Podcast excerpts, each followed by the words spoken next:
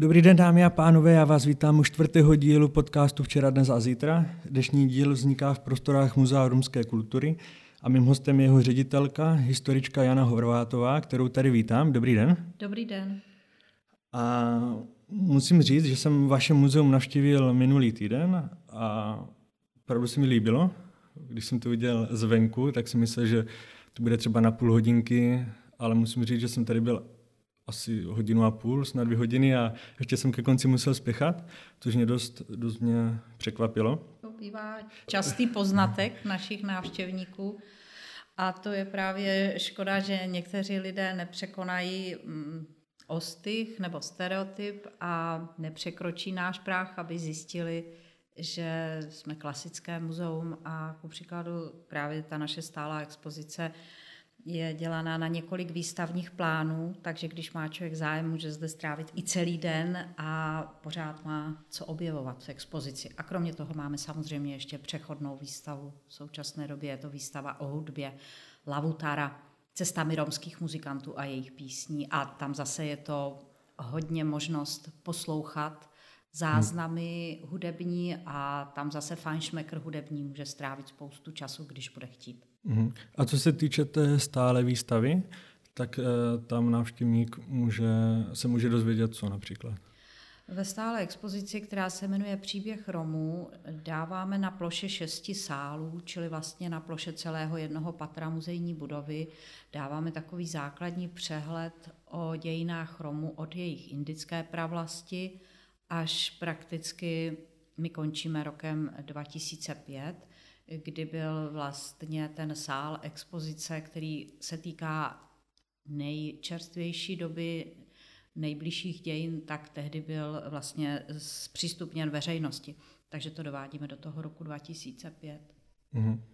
Ale ještě kromě toho, že na základní té historické ose dějiné předkládáme to nejpodstatnější z dějin Romu a postupně zaměřujeme ten pohled vlastně od 18. století stále více na středoevropský prostor a postupně na české země, protože bychom nemohli vylíčit vlastně dějiny Romů celosvětově bez nějakého zaměření, tak ale chtěla jsem říct, že taky hodně se snažíme ukazovat právě z té materiální, ale také duchovní kultury. V expozici je velké množství sbírkových předmětů originálních z našich sbírkových fondů, takže e, dokumentujeme i způsob života, způsob obživy a to zejména právě e, tradiční romská řemesla, profese a zaměstnání a to všechno návštěvník eh, vlastně v těch výstavních sálech má možnost vidět.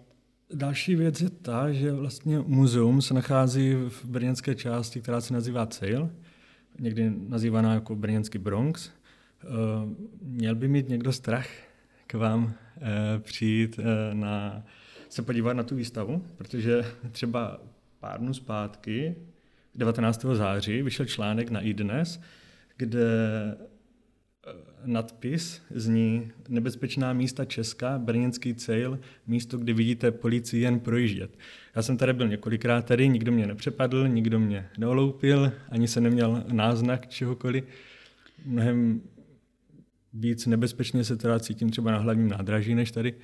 Takže co byste třeba vzkázala lidem, kteří si něco takového podobného přečtou? Bohužel tyto myšlenky, že by tu mohlo být nebezpečno, jsou poměrně časté, setkáváme se s nimi od konce roku 2000, kdy v této budově sídlíme.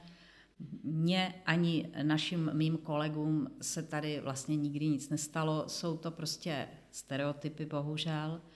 Tady naopak kromě mm, běžné policie chodí denně několik asistentů policie, což jsou právě většinou Romové, i sídlící třeba tady ve čtvrti, kteří vlastně jsou takovou tou pomocnou službou policie a mm, řeší i záležitosti vlastně své komunity, takže absolutně nemůžu, nemohu říct, že bych se zde cítila nebezpečně, to, to opravdu ne, ale bohužel ty stereotypy fungují, panují ve veřejnosti a vím, že i studenti Masarykovy univerzity, kteří zase bývají našimi poměrně častými návštěvníky a jsou to i naši brigádníci anebo stážisté, pomáhají se evidenci sbírkových fondů, Tyto obavy taky měli, no a tak se snažíme jim je rozptilovat. Potom, když sem člověk chodí, tak vidí, že se tady nic tak nebezpečného neděje.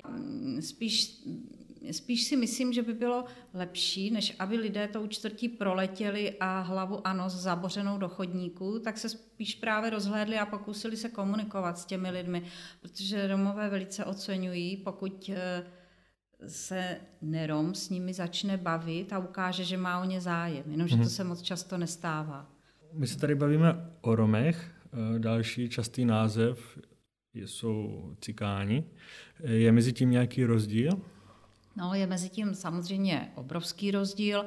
Ten termín cikán, už jeho vznik, i ta etymologie, která je teda v rovině jakési hypotézy, ale asi velmi pravděpodobné, je, že termín vznikl už ve středověku. V oblasti Byzance, zřejmě z řeckého slova acinganoj a cigános, cikán, cikán a ty varianty různých jazyků, které už známe, cikán, že původně takto zřejmě eh, byzantští církevní představitelé nazývali příchozí od někud z východu, které považovali za heretiky, což souvisí mm, zase s tím, jak byla přísná ta církevní nařízení v Byzanci, že jakákoliv odlišnost mohla být považována za heretismus nebo za nepatřičné i chování, například tanec, zpěv bylo taky považováno za ne, velmi nepatřičné. Mm. A tak zde existuje taková hypotéza, že ti původní acingané snad byli tedy e, nějací lidé, kteří přicházeli z oblasti východu nebo z oblasti Malé Asie a byli to cizinci, patrně tmavé pleti, kteří se věnovali také takzvaně magickým praktikám, což eh, mohlo být věštění osudu, ale mohlo to být i do té doby neznámá zábava, jako vodění cvičené zvěře, například medvědu, anebo i opic. Hmm. A Romové buď už byli těmito acingany, anebo byli omylem s lidmi takto nazývanými Byzantinci stotožněni. Každopádně už v byzantských eh, církevních spisech nacházíme nabádání místních lidí proti těmto acinganům, ať jsou vůči ním velmi ve střehu, ať si je nepouští do svých domovů, protože dělají satanské věci. A ty satanské věci to bylo právě třeba bohatším lidem věštění osudu, kteří mohli za tuto službu zaplatit a to bylo z hlediska tehdejší církve považováno za něco velmi, neže nevhodného, ale opravdu satanského. Mm-hmm. A potom také, jak říkám, ty druhé zábavy, s kterými Romové skutečně do Byzance přicházeli, a to bylo právě teda původně z Indie, eh, zřejmě to bylo eh, tance z hady, Později eh, hadi byly nahrazeni opicemi a ještě později medvědy. A to medvědářství je teda jedno z typických romských zaměstnání, kterými jsou dodnes typičtí ještě na Balkáně některé skupiny Romů, takzvaní mečkary neboli ursary, eh, ze slova ursus medvěd latinsky, mm. tak eh, se této, této profesi věnují vlastně. No, takže ono to celkově, to pojmenování bylo velmi nešťastné, ale na Romech potom ulpělo a vlastně v různých eh, jazykových variantách se ujmulo jako v německé, francouzské a tak dále. A my známe z češtiny také jako cikán. Ovšem, Romové tento název sami nepoužívali, oni věděli, že takto majorita nazývá a to velmi pejorativně, protože, jak jsem říkala od začátku, to slovo mělo negativní konotaci tím, že bylo spojováno s nějakými kacíři, heretiky, lidmi, kteří dělají ďábelské věci. Ale Romové sami eh, přicházeli z původní pravlasti z Indie a ta jejich pouť trvala několik staletí a my právě podle jazykových výpojček, potom eh, teda ne my, ale jazykovědci, lingvisté odhadují, jak dlouho se v jaké jazykové oblasti zdrželi. A jenom eh, ten odchod z té Indie, bavíme se o jaké době? Ano, Asi. tak eh, samozřejmě to, ta doba, která se klade jako doba odchodu z Indie, je poměrně široké rozpětí, protože my to nemůžeme vědět, nemáme ani historické uh, prameny k této době, ale klade se tak mezi třetí až deváté století našeho letopočtu. Hmm. A Potom eh, v oblasti Perské říše nebo v perské jazykové oblasti se zdrželi několik století, možná až tři století, protože romština obsahuje řadu perských slov. A potom právě také v oblasti Byzance, kde byl úřední jazyk, byla řečtina, tak se zdrželi podobně dlouho, protože řeckých slov obsahuje romština hodně. Ale zpátky k tomu původnímu hmm. názvu, kterým se Romové označovali, chtěla jsem říct to, že vlastně ještě do oblasti Byzantské říše nebo na jich evropského kontinentu přicházejí předkové Romů, můžeme říct, jako jednotný proud, protože jejich jazyk byl společný. A teprve na jihu toho evropského kontinentu se Romové začínají dělit do různých skupin, asi z důvodu toho snažšího průchodu nebo příchodu do evropských zemí, z důvodu asi takové tak, taktic, tak, tak, z taktických důvodů. A potom právě Romové e, v určitých zemích obohacují svůj jazyk o místní výrazy a tak vznikají romské dialekty. Ale říkám to z toho důvodu, že ještě vlastně na tom jihu toho evropského kontinentu Romové používají společný název a to je právě termín Rom, jehož hmm. původ je pra- patrně právě ještě zřejmě v indických jazycích a zřejmě pochází ze slova dom. Ale protože indické jazyky mají zvláštní hlásky, které evropské jazyky nemají, tak zrovna u toho slova dom je to cerebrální D, hláska, kterou evropské jazyky nemají. A všude tam, kde eh, se vyskytovala nějaká taková hláska, kterou evropské jazyky nemají, tak se potom příchodem do evropských podmínek ta hláska změnila. V případě hmm. slova dom se změnila v evropských podmínkách na r, rom, ale například v oblasti Arménie se tohle slovo, ta hláska změnila z D na L. Takže v Arménii se Romové nazývali Lomové, anebo některé skupiny dodnes se tak nazývají, a Dómové se nazývají romské skupiny ještě v oblasti severoafrického pobřeží a nebo v oblasti Blízkého východu. Takže e, z toho slova dom patrně vzniklo slovo rom a slovo rom je do dneška slovo funkční v romštině, běžně se používá. Hmm. Psáno s malým R, to znamená manžel, romní je pak manželka, Roma jsou lidé, jako naši lidé. Hmm. A teprve v tom etnoemancipačním procesu e, vlastně v roce 1971 eh, bylo takové vyvrcholení těch etnoemancipačních snah Romů světových, kdy se konal první světový kongres romský u Londýna v Orpingtonu. To je ten významný kongres, který se konal mezi 7. až 12. dubnem. A na památku tohoto významného kongresu byl pak jeden z těch jednacích dnů 8. duben ustanoven jako Mezinárodní den Romů. Ale já tím chci říct to, že na tomto kongresu se Romové a jejich zástupci z celého světa poprosili veřejnost právě, aby užívala pro jejich označení jejich vlastní název Rom. Hmm. A to už bylo ale Rom s velkým R jako příslušník národa, protože tehdy už se vlastně Romové začali vlastně deklarovat jako národ. A další věci, které na tomto kongresu, a to už je známé, tak to byl požadavek, nebo to bylo vyhlášení společné vlajky, kterou dneska známe, to zeleno-modré pole s červeným kolem ze 16 loukotěmi a společná hymna Dželem Dželem Lungone Dromenca. Ale ještě zpátky k tomu výrazu dom. Eh, ono totiž je to i velmi zajímavé, ty nejstarší dějiny Romů, které ovšem se dají velmi těžko zkoumat protože nejsou k tomu historické prameny, ale je to právě spíše v rovině srovnávací jazykovědy, kdy už vlastně v 18. století bylo poprvé vlastně stanovena ta hypotéza, že Romové pocházejí z Indie právě skrze výzkum jazyka, kdy se zjistilo, že romština je novoindický jazyk a potom se to už jenom potvrzovalo, tyto hypotézy. Dneska to víme přesně a bezpečně, že Romové pocházejí z Indie. Jaká ale ta jejich minulost v Indii byla, to je zase další velký vesmír dalších prostě výzkumů a úvah.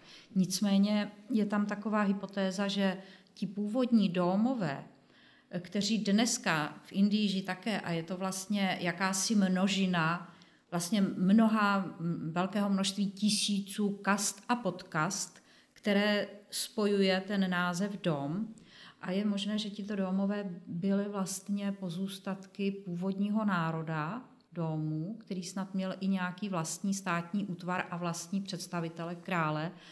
v Indii a byli potom vlastně podmanění těmi indoáríci, kteří si všechna ta původní etnika Indie postupně podmaňovala politicky, vytvořila i ten systém uspořádání indické společnosti, ten kastovní systém, do kterého ty původní národy autochtoní zařadili na nejnižší příčky politicky. Hmm. Ale kulturně, protože ti indoáríci byli vlastně bojovné kočovné kmeny, které přišly do Indie a nalezly zde vyspělou kulturu. Kulturně si tu místní kulturu těchto původních autochtonních etnik, do kterých snad patřili i domové předchůdci Romů, vlastně eh, ji využili, i přijali za svou. A dneska jsou domové opravdu velké množství eh, nejrůznějších kast, ale je zajímavé, že některé z těchto skupin dodnes žijí způsobem života velmi podobným životem životu Romů v době třeba ještě první poloviny 20. století, ale na Balkáně můžeme říct, někteří Romové tak žijí dodnes, třeba kočovní kováři, hmm. kdy v Indii to jsou skupiny kočovných kovářů, jedna z nich se jmenuje Gadulia Lohár. My tady máme i jejich kovářské výrobky a nástroje, kdy oni kovali eh, vlastně v pokleku nebo v čupu na zemi, kovadlinu měli zabornutou do země a takto kdysi kovali i Romové a na Balkáně tak kovají dodnes. Mm-hmm. Ještě bych malinko se možná vrátil ještě k tomu, těm výrazům Rom a Cikán. Tak a když vás tady mám, tak bych mohl, by mě zajímal váš názor. Zase je to věc stará měsíc, řekněme, možná no, na konci srpna, se německá firma Knorr eh, rozhodla, že přejmenuje svoji cikánskou omáčku kvůli rasismu. Zajímal by mě váš názor, jestli třeba, jestli je zrovna tohle něco, po čem Romové touží, co jim nedá spát, že nějaká omáčka se jmenuje cikánská. Já určitě nejsem žádná hlásná trouba Romů, abych mohla Romy zastupovat. Já můžu říct svůj názor. Je teda taky možné, že německá společnost je už tak daleko, že tam řeší už tyto hyperkorektní věci. Kéž by naše společnost byla takto daleko. Já jako muzejník, mě cikánská ováčka nevadí. Pro nás je to ta perlička, eh, kterou si neromové z Romů vzali a eh, je to ta součást toho stereotypu. Takže my ve sbírkách máme i obaly od cikánské omáčky, protože je to jedno z toho mála, ta povrchní věc, kterou hmm. si neromové z Romů vzali a je součást toho stereotypu, tak jako hmm. cikánka s dýmkou, nebo cikánka s kartami, cikán s houslemi, to byly velmi oblíbené kýče od 18. století, vybavení domácnosti, obrazy, plastiky na zdi, takové opravdu eh, dobové kýče, které my tady ve sbírkách taky máme a jsou podstatnou, eh, podstatným obsahem naší, našeho sbírkového fondu ohlasy romské kultury v kultuře majoritní. Mě osobně cikánská omáčka netrápí. Mě trápí jiné věci, i když uznávám, že to také má svoje místo, ale my jsme ještě v České republice někde jinde.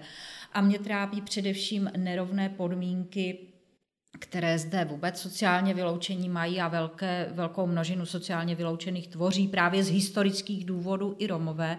A tam mě trápí především nerovný přístup ke vzdělávání, segregace romských dětí ve škole a to, že nemohou dosahovat takových výsledků jako ostatní společnost a tím pádem mají nerovné postavení celkově ve společnosti a ta společnost zpátky vlastně tato negativa padají na ní, protože Romové potom jsou nezaměstnaní, jsou, část z nich je k tíži samozřejmě sociálního systému společnosti, takže on je to jeden společný bludný kruh. To hmm. mě trápí víc. Eh, vy jste nakousla zrovna teďka, že stav, eh, ve kterém se zrovna romská společnost nachází, je výsledkem historie, tak bychom se mohli podívat teda do té minulosti, jak to s nimi bylo.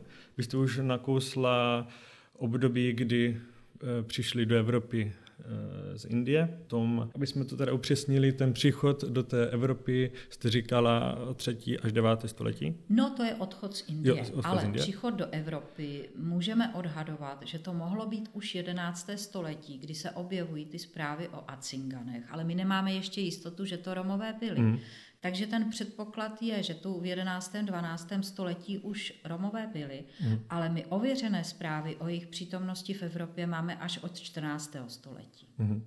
Když se vlastně bavíme o době středověku, tak uh, jaké teda bylo postavení Romů třeba v českých zemích, jestli bychom si to mohli nastínit zrovna tady u nás? Ano, ono, když Romové přicházeli teda do té e, jižní Evropy a potom taková větší migrace romských skupin je ve 20. letech 15. století. To se objevují zprávy o příchodu cikánů tehdy, ale já budu mluvit o Romech, mm. tak e, se objevují ve, ve velké části evropských kronik.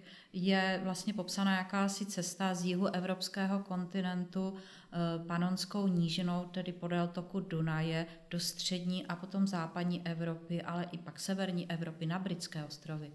A eh, tahle ta vlna byla zřejmě způsobená eh, tlakem Turků, kteří se v té době dostávali do Evropy a buď to před nimi prchali, nebo mohli být i jako hudebníci předvojem jejich armád. To my nevíme. Ale každopádně v těch 20. letech sledujeme průchod Romů evropskými zeměmi.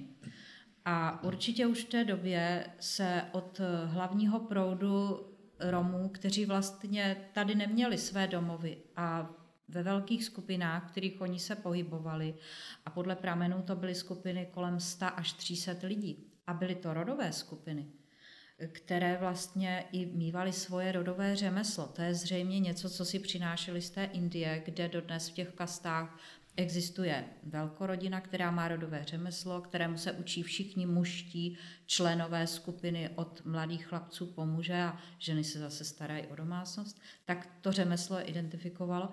Ale já chci říct jinou věc, že uh, už v této době můžeme předpokládat, že od těchto velkých skupin se postupně odlučovaly třeba nukleární rodiny, které nechtěly putovat dál. Ono to skutečně lidé uh, mají takovou jakousi představu trošku zkreslenou, že Romové mají kočování v krvi a vždycky to tak chtěli. Ono to bylo spíše vynuceno okolnostmi, ale my spíš víme, že vždycky byla část Romů, kteří se chtěli jaksi usadit, ale bylo to velmi těžké a usadit se mohli v podstatě jednotlivci, maximálně nukleární rodiny, kteří přijali místní zvyky a zapadli do té společnosti. Ale pokud by chtěli jako ta velkorodina o sto lidech se usadit, to možné skutečně nebylo. To byly mm. taky důvody, proč Romové museli neustále putovat, protože oni, když potom přicházeli do střední Evropy, to už máme pokročilé 15. a 16. století, na ty britské ostrovy eh, přicházejí vlastně až v 16. století. To byla doba, kdy zejména středoevropské a západoevropské země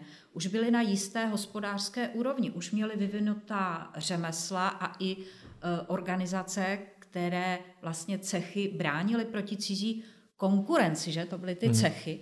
A nebylo tak jednoduché, když si představíme skupinu 100 anebo více lidí, kde všichni muži se věnují třeba kovospracujícímu řemeslu, často bývali romové kováři anebo kotláři, výrobci měděných nádob, tak oni tu šanci se uživit neměli, protože ty cechy by je vymezily mimo městské hradby jenom několik dnů, potom odtáhnout dál. Hmm. Takže to byly i jakési ekonomické důvody, které vlastně ty romské skupiny vedly k tomu, že oni od počátku v podstatě museli zapojovat parazitnictví. Aby ty rodiny přežily, tak museli kromě svých řemesel a pak nabízeli všechno možné, říká se devět řemesel, desátá bída, ale u Romu to tak bylo, kromě svého tradičního řemesla zapojovali podle ročního období třeba výrobu z proutí, sběr druhotných surovin, hru na hudební nástroje, kejklířství, tance, zpěvy, nejrůznější takové způsoby, které jim pomohly uživit tu rodinu, ale samozřejmě žebrota, té se věnovali zejména ženy a děti, protože tam mohli počítat s větším milosedenstvím toho místního obyvatelstva, no a samozřejmě ale i krádeže. Ztráceli se slepice, když přišli Romové, ztráceli se menší věci, co dokázali ukrást na poli brambory, nahrabat plodiny, v lese dřevo na podpal a tak dále. Takže toto opravdu s Romy celou dobu šlo, vlastně i tato jakási eh, taková jakási neblahá aureola. A my z pramenu víme, že zpočátku Romové, když přicházeli do Evropy, tak eh, oni potřebovali zvolit nějakou taktiku, aby taky se jim ty dveře těch místních lidí a jejich eh, kapsy možná otevírali, aby dostávali almužny mm. a oni se představovali jako mm, svatí poutníci, kteří jsou na cestách z toho důvodu, a to byla taková křesťanská legenda, která měla mnoho variant, existuje i v romštině, v romské ústní lidové slovesnosti, že Romové byli kdysi velmi dobří křesťané, ale příchodem do zemí, které už byly obsazeny muslimy, museli přejít na jejich víru, čímž zhřešili.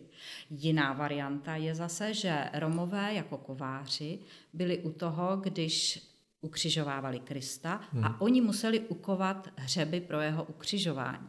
Ale protože byli dobří křesťané a jenom z povinnosti museli ty hřeby konat, tak poslední, ten třetí hřeb, ten romský kovář, raději spolkl, než by ho vydal, proto Kristus není přikovaný čtyřmi hřeby, mm. ale stejně zhřešili a údajně jim bylo nařízeno pokání, aby napravili své hříchy, které jako dobří křesťané od srdce napravit chtěli a bylo jim nařízeno putování světem. Takto se představovali na svých poutích a tehdy byl velmi rozvinutý systém křesťanských poutí, takže oni ty milodary dostávali, protože předáním toho milodaru i ten darující se zbavoval svých hříchů, takže to bylo oboustranně výhodné.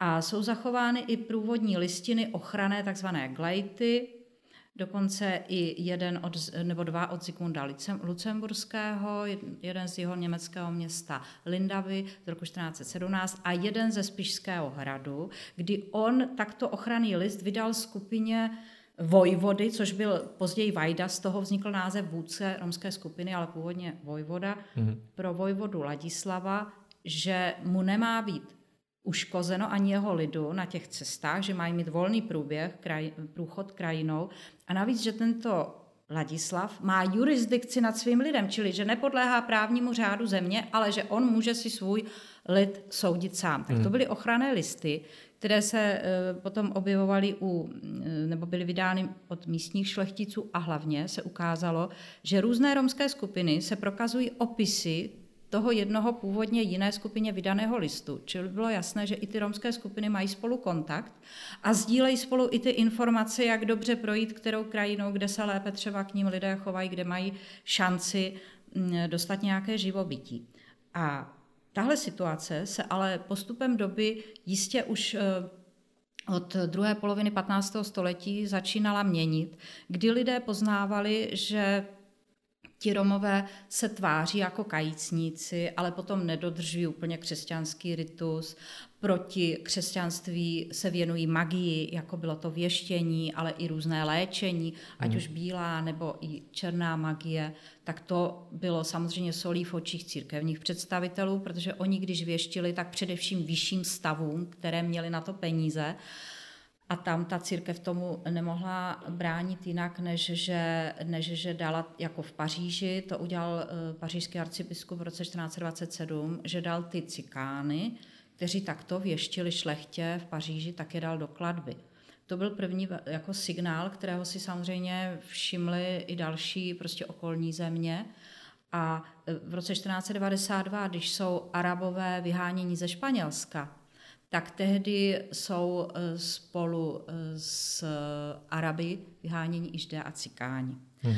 A potom ve svaté říši římské národa německého koncem 15. století už je série vlastně takových eh, mm, takových nařízení o tom, že cikáni nemají být trpěni na žádném z říšských území. Když se posuneme do našich zemí, tak zde si můžeme říct rok 1538, kdy se moravské stavy dohodly, že cikáni nemají být trpěni na žádném z moravských území a mají být vyháněni.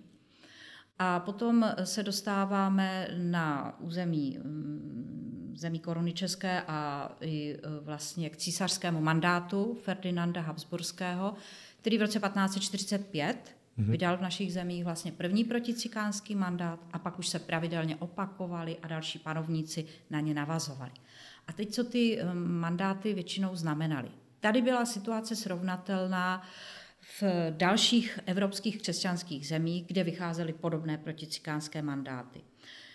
Podle toho to vlastně vypadá tak, že cikáni nebo romové začali být ilegálně na území křesťanských evropských zemí. V muslimských zemích to bylo trošku jinak, k tomu se ještě dostanu, ale prakticky ve všech křesťanských evropských zemích byly takovéto, byla takováto nařízení. E, někdy na ně nebyl čas, za 30 leté války se polevilo v boji proti cikánům, nebo když byla morová rána. Co se e, Romům hlavně vyčítalo? Jednak díky tomu nezvyklému cizímu vzhledu a i tomu, musíme si představit, že oni opravdu přicházeli z východu, z oblasti, který se lidově říká Orient, hmm. a přicházeli i takto ustrojení. My eh, vlastně tak těch dobových vyobrazeních je vidíme ještě ženy v turbanech, ty romské ženy, i v takovém rouchu, čili doboví kronikáři upomínali, že co to je za podivný lid, velkou nedůvěru měli k ním. A bohužel eh, vzhledem k tomu, že to teda byli cizinci, kteří mluvili cizí řeči, říkali, že jsou křesťani, ale prakticky asi moc nevěděli, co to křesťanství je na to, aby ho dodržovali. Spali někde v polích, hmm. protože neměli vlastně ani jinou možnost. Tak oni byli v té době toho tureckého nebezpečí, které se vlastně valilo do Evropy, oni byli jaksi s Turky spojeni a byla velká obava, že jsou v jejich službách najímáni jako jejich špehové. Eh, v době, kdy evropská města byla dřevěná a velmi často podléhala požárům, tak za jejich původce byli dost často považováni právě jako cikáni, mm. kteří to dělali v tureckém pověření. A my máme takové případy popsané právě i z našich zemí, například v roce 1578 Aha. byli v Prostějově zatčení uh, Romové, kteří byli obviněni ze žhářství. Postupně k prvním dvěma Romům přibyla skupina asi až o 169 osobách. Byli všichni uvězněni vlastně uh, romští muži a ženy ve vězení Folomouci a prvních pět už bylo popraveno za domnělé žhářství. Když mezi tím se našli skuteční žháři, ale ty Romy už nebylo možno úplně jako propustit na svobodu, protože byla obava, že se budou mstít, tak za hmm. doprovodu vojska byli vyprovozeni na zemské hranice přes Nový Jíčin e, do Polska. Toto historik Hanzal velmi dobře popsal tento případ. A tam byli ponecháni svému osudu a v Polsku, kde platili stejné zákony, tak zase problém. Ale ještě bych řekla jednu důležitou věc, že e, tyto mandáty e, které znamenaly, že cikáni jsou na našem území ilegálně už jenom pro příslušnost k této cikánské skupině, která byla považována za nebezpečnou, znamenalo, že když byli eh, vlastně dopadení normálně eh, eh, výkonou, výkonou moci, abych tak řekla, dostali se k exekuci k soudu potom a k vykonání toho rozsudku, tak to pro dospělé muže znamenalo, že byli i hned jenom z těchto důvodů, že byli jako cikáni přistiženi na území, kde jejich přítomnost nebyla povolena, byli oběšeni, popraveni. A ženy a vzrostlejší děti byly trestáni trvalými tresty, to znamená mrskání kolem šibenice, byly jim odřezávány uši, na Moravě levé, v Čechách pravé, a museli podepisovat hrdelní revers, samozřejmě číst neuměli, byl jim přečten a oni ho podepsali třemi křížky, kde se jim dávalo jasně najevo, že pokud budou po druhé přistiženi na daném území, tak už propadnou hrdlem. A byl jim vypálen revers, to znamená potupné znamení, z pravidla u nás to bylo R, relegatus, vyhoštěn, relegata, vyhoštěna, posypána rána e, střelným prachem, a zbytek skupiny, který teda nebyl popraven, byl vyprovozen na zemské hranice, ale děti se dávali, děti se měly dávat takzvaně na dobré vychování, jenomže to znamenalo buď teda jako služba, protože jinak o ty děti moc nikdo neměl zájem, tak jedině jako sluhu, služku si ty děti vzali, což nebyl pro ně nějak medový život, a nebo šli do špitálu, což byl jako předchůdce na lizin, nebo na lizince vlastně taky nemoc dobrý život, takže i o těchto případech v našich archivech jsou záznamy, zejména z 18. století, kdy takto romské děti se pohybovaly českou krajinou a byť se zde narodili a neměli jinou zemi, tak zde neměli být a byli za to trestány. Byly, byl to, je to třeba případ tří dívek z Náchoda, kolem 16 let, kdy takto byly i popraveny, mučeny vlastně. Takže těch případů je z českých zemí eh, vlastně v rozmezí těch 250 let, vlastně od 16. Eh, do poloviny 18. století, kdy tyto případy za nelegální přítomnost cikánů na našem území a za jejich takzvané protulování těmi našimi zeměmi, jich bylo vedeno více než 500 hrdelních soudů mhm. vlastně. A měli v této době šanci, nebo Existovala nějaká země, která by je přijmula bez těchto, řekněme, represí? Ne, moc, moc šance právě nebyly, proto se ti Romové pohybovali v bludných kruzích, abych tak řekla, a naučili se žít v nelegálních sférách. Museli hmm. se naučit žít. Jedno romské přísloví říká Romano kokal na pagela niko, romskou kost nikdo nezlomí, a ono je to asi i o těch, těchto těžkých staletích, která mají Romové e, za sebou. Ale eh, pokud mluvíme o nějaké míře, tak eh, lepší situaci měli, dejme tomu, v Uhrách hmm. a, potom, a potom také v Rusku. Eh, v Uhrách byli Romové, a vlastně platí to i o Rusku, mm, byli hodně eh, mm, jako dobří kováři, kteří byli využíváni i právě v těch protitureckých válkách jako zbrojíři a jako prostě zdatní kováři, kteří byli potřeba zpracovatelé kovu a pak také jako hudebníci. To platí teda vedle těch uher hodně právě o Rusku, že podstatě každý šlechtic, který chtěl trošku dát najevo, eh, na jaké úrovni, tak měl mít eh, cikánské hudebníky na svém dvoře. Hmm. Ale mm, v těchto krajinách byl ten přístup mírnější, i když i zde byly proticikánské mm, regule a mandáty nařízení, ale eh, prostě nedodržovali se třeba tak přísně, anebo prostě ti šlechtici sami měli zájem na to si ty svoje cikány podržet. A potom v zemích ovládnutých Turky Turci vlastně nerozlišovali příliš podle příslušnosti k národnosti, takže těm šlo o to, aby jim platili vlastně daně a oficiálně vystupovali jako muslimové. Takže eh, vlastně v těchto mřížích pod muslimskou nadvládou Romové nebyli pronásledováni za svou příslušnost k romským skupinám, ale zase v těchto zemích taky nebyla jedno, jednoduchá situace, byly to země, kde teda neustále hořel ten válečný konflikt. A potom třeba v knížectvích rumunských, jako je Moldavsko a Valašsko, zde celé romské rodiny upadly do velmi tuhého znevolnění, staly se majetkem místní šlechty, ale i klášterů. Říkáme, nazývá se to cikánské otroctví, kdy vlastně celé ty rodiny byly majetkem Mm, těchto vyšších stavů a museli pro ně pracovat a ne, nesměli opouštět eh, samozřejmě svoje bydliště, nemohli ani rozhodovat o svých dětech. A toto velmi tuhé nevolnictví v těch valašských knížectvích eh, končí až po polovině 19. století. A mm, po roce 1862 definitivně končí a tuhle dobu také nazýváme velká valašská nebo olašská migrace, kdy tyto rodiny mohou konečně se svobodně pohybovat a oni z pravidla vyrážejí potom do Uher a přes Uhry i do západní Evropy. To jsou ti takzvaní olaští Romové ze slova olašský je maďarská varianta slova valašský. Hmm. A jsou to zase různé rodové skupiny různých názvů. My je zhrnujeme pod neúplně správným názvem valašský, olašský a v rámci našich Romů, kteří žijí v České republice, tak tito olaští Romové tvoří asi 10% Oni potom se z nich stali tradiční kočovníci, takže byli spojeni opravdu s územním pohybem a když za komunismu v roce 59 komunisti zákonem zakázali kočování, ze dne na den museli tyto romské skupiny se svými vozy se zastavit tam, kde byli zastiženi. Byla jim odmontována kola vozu, odvedení koně, prodání, prodány koně a oni museli zůstat tam, kde byli. Bylo jim dáno nějaké třeba i velmi nuzné náhradní bydlení, třeba i v odstavených vlacích a tak podobně.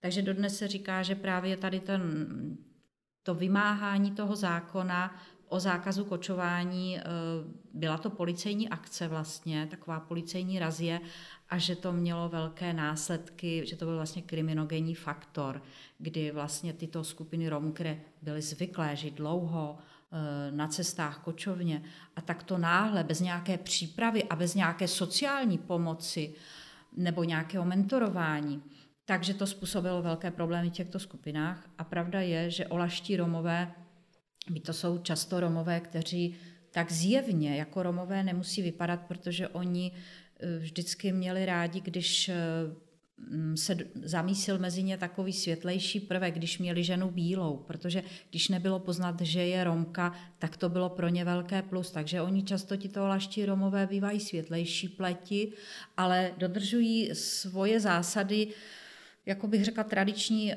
relativně víc než eh, ostatní skupiny Romů, které žijí u nás, hlavně teda původně slovenští Romové, takže třeba tam ještě ženy u těch olašských Romů nosí dlouhé sukně, když se ta situace taky postupně mění, ale jsou tam velké problémy teda s docházkou do školy a bohužel tyto skupiny Romů jsou také nejvíce vlastně ohroženi návykovými látkami, tam jsou drogy dneska největší problém. Hmm. Já vždycky o olašských hromech e, slychám ve spojitosti s pohřby olašských eh, králů. Jak, jak si může někdo představit olašského krále? Co, co má za pravomoci nebo co má za povinnosti a tak dále? No tak on vůbec ten název král. Ten název eh, Romové používají hlavně kontaktu s Neromy, aby dali najevo, na jak vysoké úrovni ten jejich představitel je. Ale historicky to vychází z té pozice vůdce romské skupiny, toho původního vojvody a olaští Romové mají zase jiné názvy mujalo od slova můj, což je tvář, ten mluvčí vlastně mujalo nebo čibalo, čip, taky vlastně uh, ústa. A uh, byl to vůdce skupiny, ale zároveň taky to mohl být eh, v rámci mnoha komunit anebo kočovných skupin. Eh, Romové v rámci své vlastně tradice měli svoje vlastní soudy. Když nemohli počítat s tou majoritou, že by se o ně nějak postarala, nebo že by se mohli obrátit na její spravedlnost, majorita je nebrala na vědomí, tak Romové měli svoje soudnictví a ten nejvýše postavený člověk v tom soudu, ten muž, který vlastně rozhodoval možná o velkorodině, která byla pak už rozdělena na řadu, řadu uh, skupin rodových, tak to mohla být nějaká větší množina, třeba až 500 lidí, tak on byl vlastně ta hlavní osoba na tom soudu. Hmm. A právě tyto soudy existovaly prakticky u všech romských skupin, ale postupně jak Romové se usazovali, asimilovali se do místní společnosti, tak toto už eh, vlastně nepotřebovali ani tu instituci toho romského soudu, tím, jak se integrovali do společnosti a už využívali její soudnictví. Ale právě u těch kočovníků a u olašských Romů ty vlastní soudy fungují ještě dnes a tam právě ten romský soud se jmenuje Krysy a Krysinako Manuš je ten, kdo zasedá u romského soudu. A ti nejvyšší představitelé, kteří měli největší tu autoritu, to jsou dneska i ti takzvaní králové ale nemůžeme říct, že ten takzvaný král eh, by rozhodoval o všech Romech v České republice. V žádném, v žádném případě ne. On má třeba slovo jenom u svých komunit. A hmm. znovu ještě zdůrazňuji, že to je v našich podmínkách jen u olašských Romů, protože u ostatních skupin Romů, což jsou především Romové, kteří po druhé světové válce přicházeli ze Slovenska, takže původně slovenští a dneska už se považují za české Romy, ale původní čeští Romové, naši, historičtí, byli za druhé světové války vyvražděni, z nich tady zůstal jenom zlomek. Takže přicházejí po druhé světové válce hlavně tito slovenští Romové, no a pak 10% tvoří ti olaští. A ti takzvaní králové, to je opravdu spíše instituce u olašských Romů, ale v žádném případě tento olašský král vlastně nemá žádné slovo u ostatních skupin Romů. Já bych tady ještě k tomu řekla jednu věc. My jsme v muzeu měli v roce 2016-17 krásnou výstavu Poklad Romů, která byla o romském šperku a tam jsme se ale právě i v souvislosti s romskými šperky a s těmi symboly moci věnovali trošku i té instituci romských králů a dodnes máme v prodeji knihu Poklad Romů, takže i o tomto tam píšeme, takže kdo by měl zájem, může z našeho e-shopu si knihu objednat. Existuje jak v české variantě, tak v anglické variantě. Mm-hmm. Super. Já bych se možná ještě malinko vrátil do té minulosti k ještě k situaci během třeba první republiky a druhé světové války, jestli se už třeba, hlavně třeba během té první republiky ta jejich situace zlepšila, nebo jestli stále byli, řekněme, na okraji té společnosti? No, situace za první republiky nebyla pro Romy nějak veselá. E, především teda tato mladá demokracie i v otázce cikánů hledala nějaké řešení lepší, než bylo neustále sledování a vyhánění kočovníků. Eh, ono u těch kočovníků bylo potom těžké najít třeba původce nějaké kriminality, protože jeden den byli na jednom místě, pak se něco stalo a už byli na jiném místě nedohledatelní. Čili vlastně i ta Československá republika po vzoru francouzském i bavorském potom vytvořila v roce 1927 zákon o potulných cikánech, který byl velmi restriktivní, a už v té době dané první republiky se vědělo, že je to vlastně zákon protiústavní, protože on znemožňoval uh, volný pohyb vlastně osob. A podstatou toho zákona bylo, že vlastně eh, ta společnost asi dávala najevo, že se proti cikánům, které nepovažuje za zcela rovnocené, chce nějakým způsobem bránit. Byla to spíše taková jakási obrana, obraný postoj vůči cikánům, kteří byli považováni za kriminální živly. Takže eh, hlavním cílem zákona nebylo likvidovat kočování, to se často plete, ale cílem toho zákona bylo dostat kočování pod úřední a četnickou kontrolu. Takže každý eh, takzvaně cikán nad 14 let věku měl se prokazovat na příště specifickým průkazem totožnosti a to byla cikánská legitimace.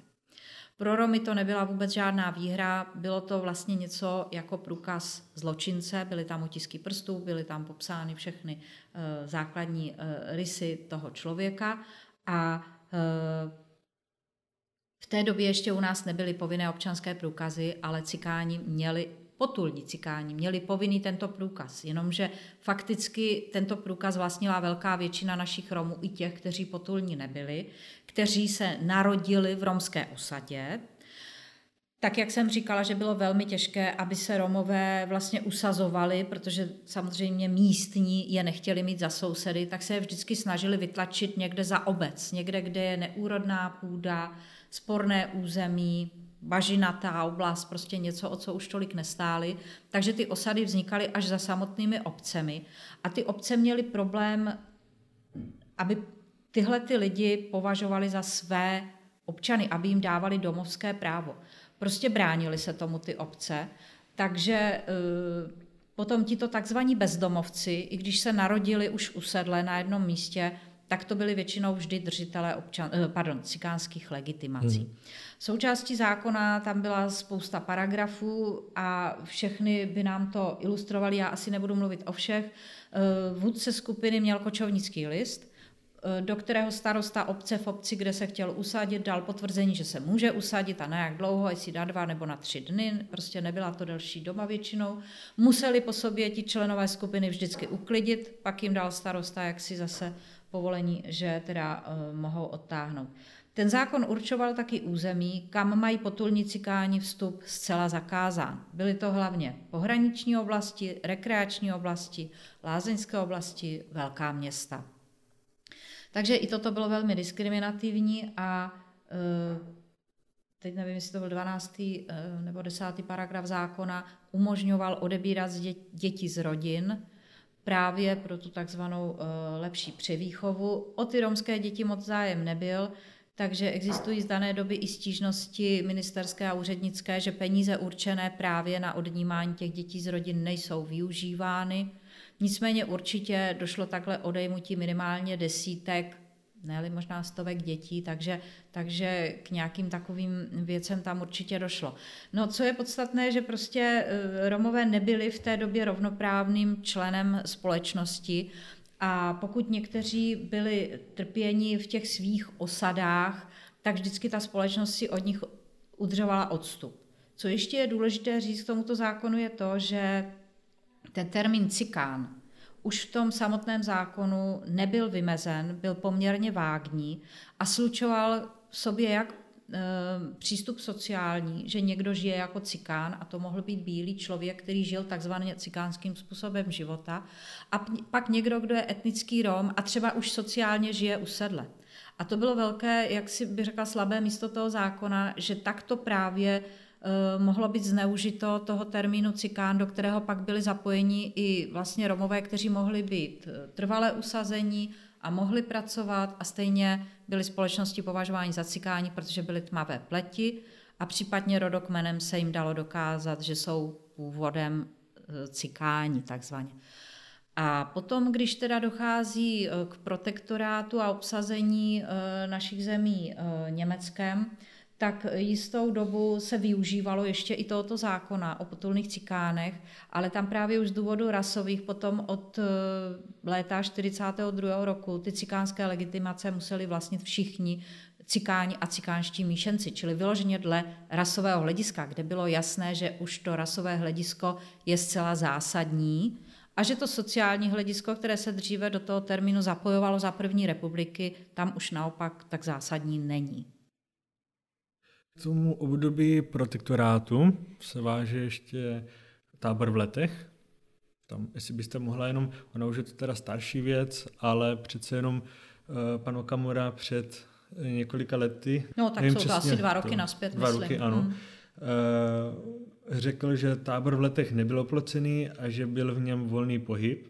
Později se omluvil nějakým způsobem a předal své vyjádření na to, že sice nebyl oplocený, ale že ho většinou nikdo nehlídal a že se v něm mohli lidé volně pohybovat. Jak to teda v tom Tak eh, samozřejmě bylo? to je nesmysl. Já, když mluvíme o letech, tak musím zmínit, že stejné zařízení, protektorátní, takzvaný cikánský tábor, tedy koncentrační tábor pro cikány, fungoval na Moravě, na Blanensku u malé výsky jménem Hodonín a není to město Hodonín, je to opravdu výska u Blanska nebo u Kunštátu. A e, tato zařízení e, vlastně fungovala jako dočasná řešení, než bude jasné, jak, se, jak si vyvrbí e, konečné řešení cikánské otázky. A to potom nastalo 16. prosince 1942 Heinrich Himmler vydal ten takzvaný Auschwitz-Erlass osvětímský výnos, podle kterého i podle prováděcí směrnice z ledna 1943 byla platná pro protektorát, už měli být cikáni a cikánští míšenci odsunuti na jedno místo, za které byl vybrán osvětímský koncentrační tábor, respektive Auschwitz-Birkenau, kde byl vytvořený pro tyto účely i cikánský rodinný tábor. A do tohoto cikánského rodinného tábora v Auschwitz-Birkenau byli postupně odsunuti všichni cikáni a cikánští míšenci z protektorátu. Jako první tam měli být odsouváni ti držení v těch protektorátních cikánských táborech v Letech a v Hodoníně, až potom Romové ze svobody. Nakonec z těch důvodů, že protože v těch táborech v Letech a Hodoníně existovaly velmi špatné životní podmínky. A na obou místech nezávisle na sobě zhodně propukly epidemie tyfu. V letech břišního a skvrnitého, v Hodoníně určitě minimálně břišního, tak ty tábory byly uzavřeny v karanténě a nejdřív do Auschwitz e, koncentračního tábora byli odsunuti Romové a romští míšenci, kteří do té doby byli v protektorátu na svobodě a mysleli si, že jim nebezpečí nehrozí, ale protože to byly důvody rasové, tak byli odsunuti i tito zcela vlastně jako bezproblémoví. A ve druhé etapě, když skončila karanténa v těch cikánských táborech, byli odsunuti eh, Romové z Letu a Hodonína. A teď k tomu, co řekl pan Okamura. On se pak za to omluvil, protože on skutečně nevěděl, o čem mluví, tak asi musel doplnit vzdělání. Ty tábory hlídány byly. Byly tam ploty a byly tam eh, poměrně velmi tvrdé podmínky života. Hlídali tam teda dozorci ozbrojení, kteří měli k dispozici také služební psy. Ale pravda je, že vězňové toho tábora nebo obou táborů chodili i na dislokovaná pracoviště mimo tábor. A to chodili třeba k místním sedlákům, kteří si je najímali na polní práce a na jinou takovou výpomoc nebo v lese. A tam ty podmínky eh, střežení byly mírnější a odtud se utíkalo snáze.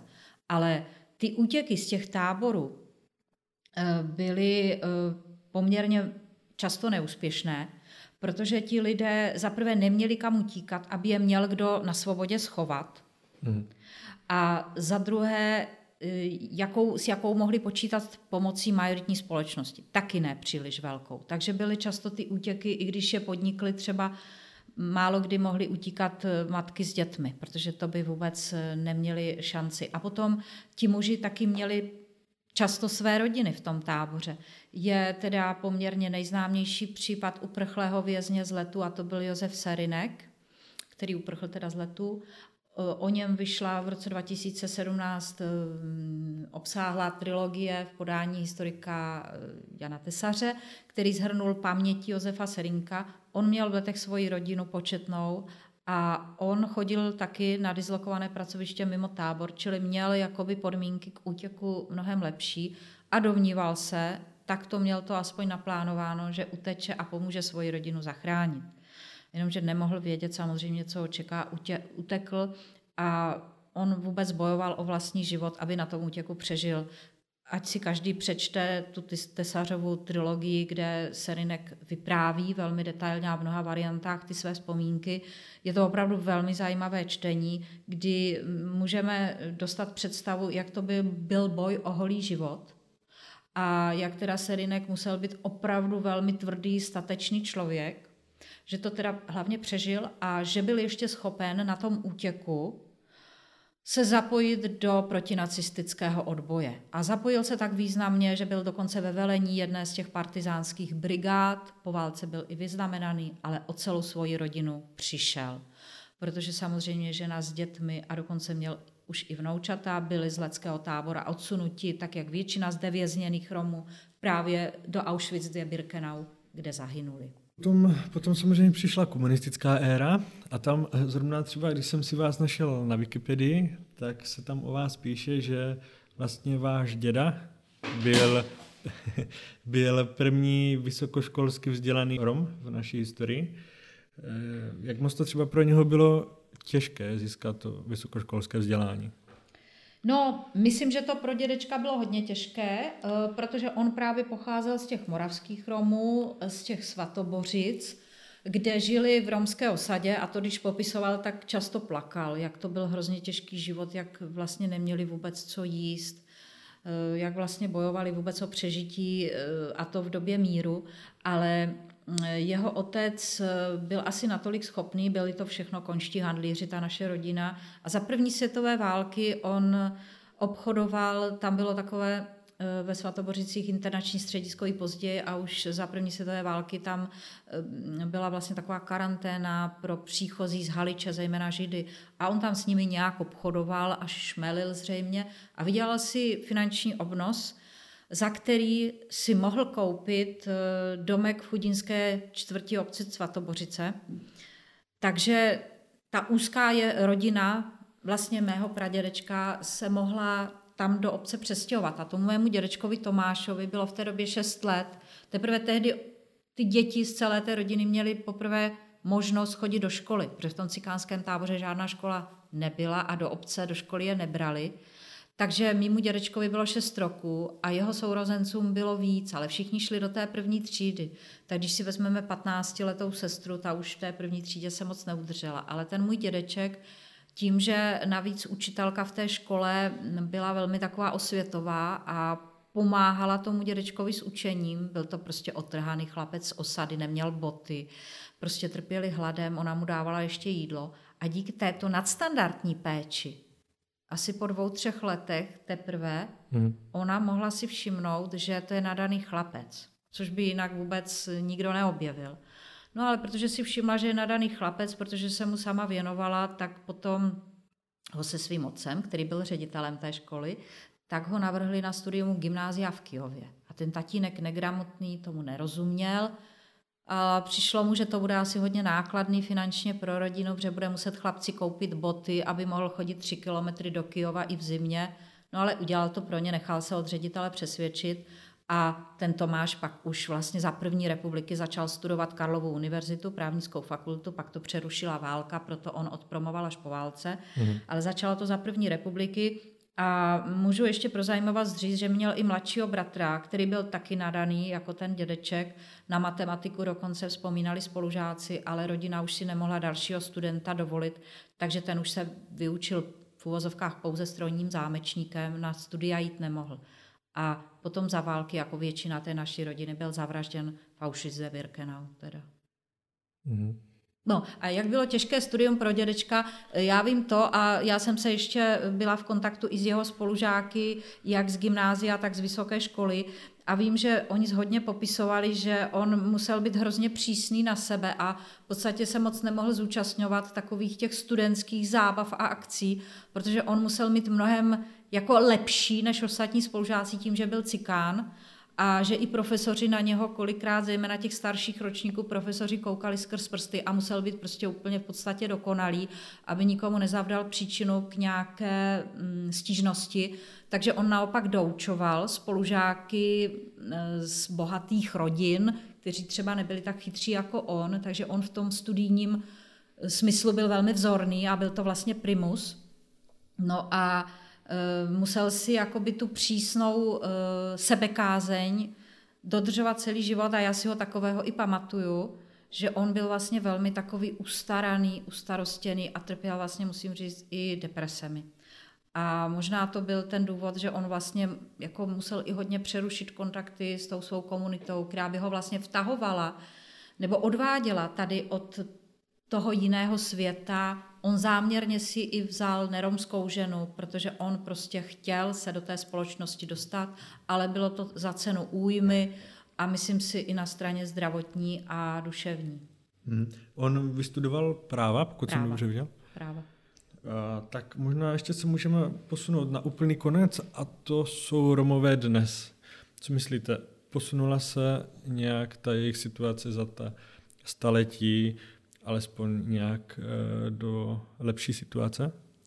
Každopádně se situace posunula. Dneska mají u nás Romové zajištěná eh, práva de jure, jsou to rovnoprávní občané naší země, takže u nás určitě mají relativně mnohem lepší podmínky života, než měli. Jako i to, že tady eh, vlastně v České republice existuje jiné muzeum eh, romské kultury na světě, taky mnohé vypovídá. Ale myslím si, že přesto má tahle společnost eh, samozřejmě romové i neromové, ale má prostě rezervy v tom vzájemném soužití a i ve zlepšování situace Romů, protože mm, ono, řekněme si na rovinu, celá ta integrace Romů je u nás záležitost politická. A e, politické strany nemají zájem mít dovolebního klání s nějakým programem na integraci Romů, protože jim by, by jim to ztrácelo voliče.